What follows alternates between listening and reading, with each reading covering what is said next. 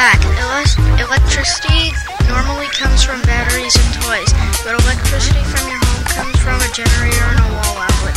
In a wall outlet, the smaller slot on the right is called the hot slot, and the taller one on the left is called the neutral slot.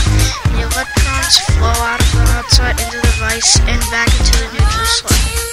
You can use a switch to turn on the circuit and the circuit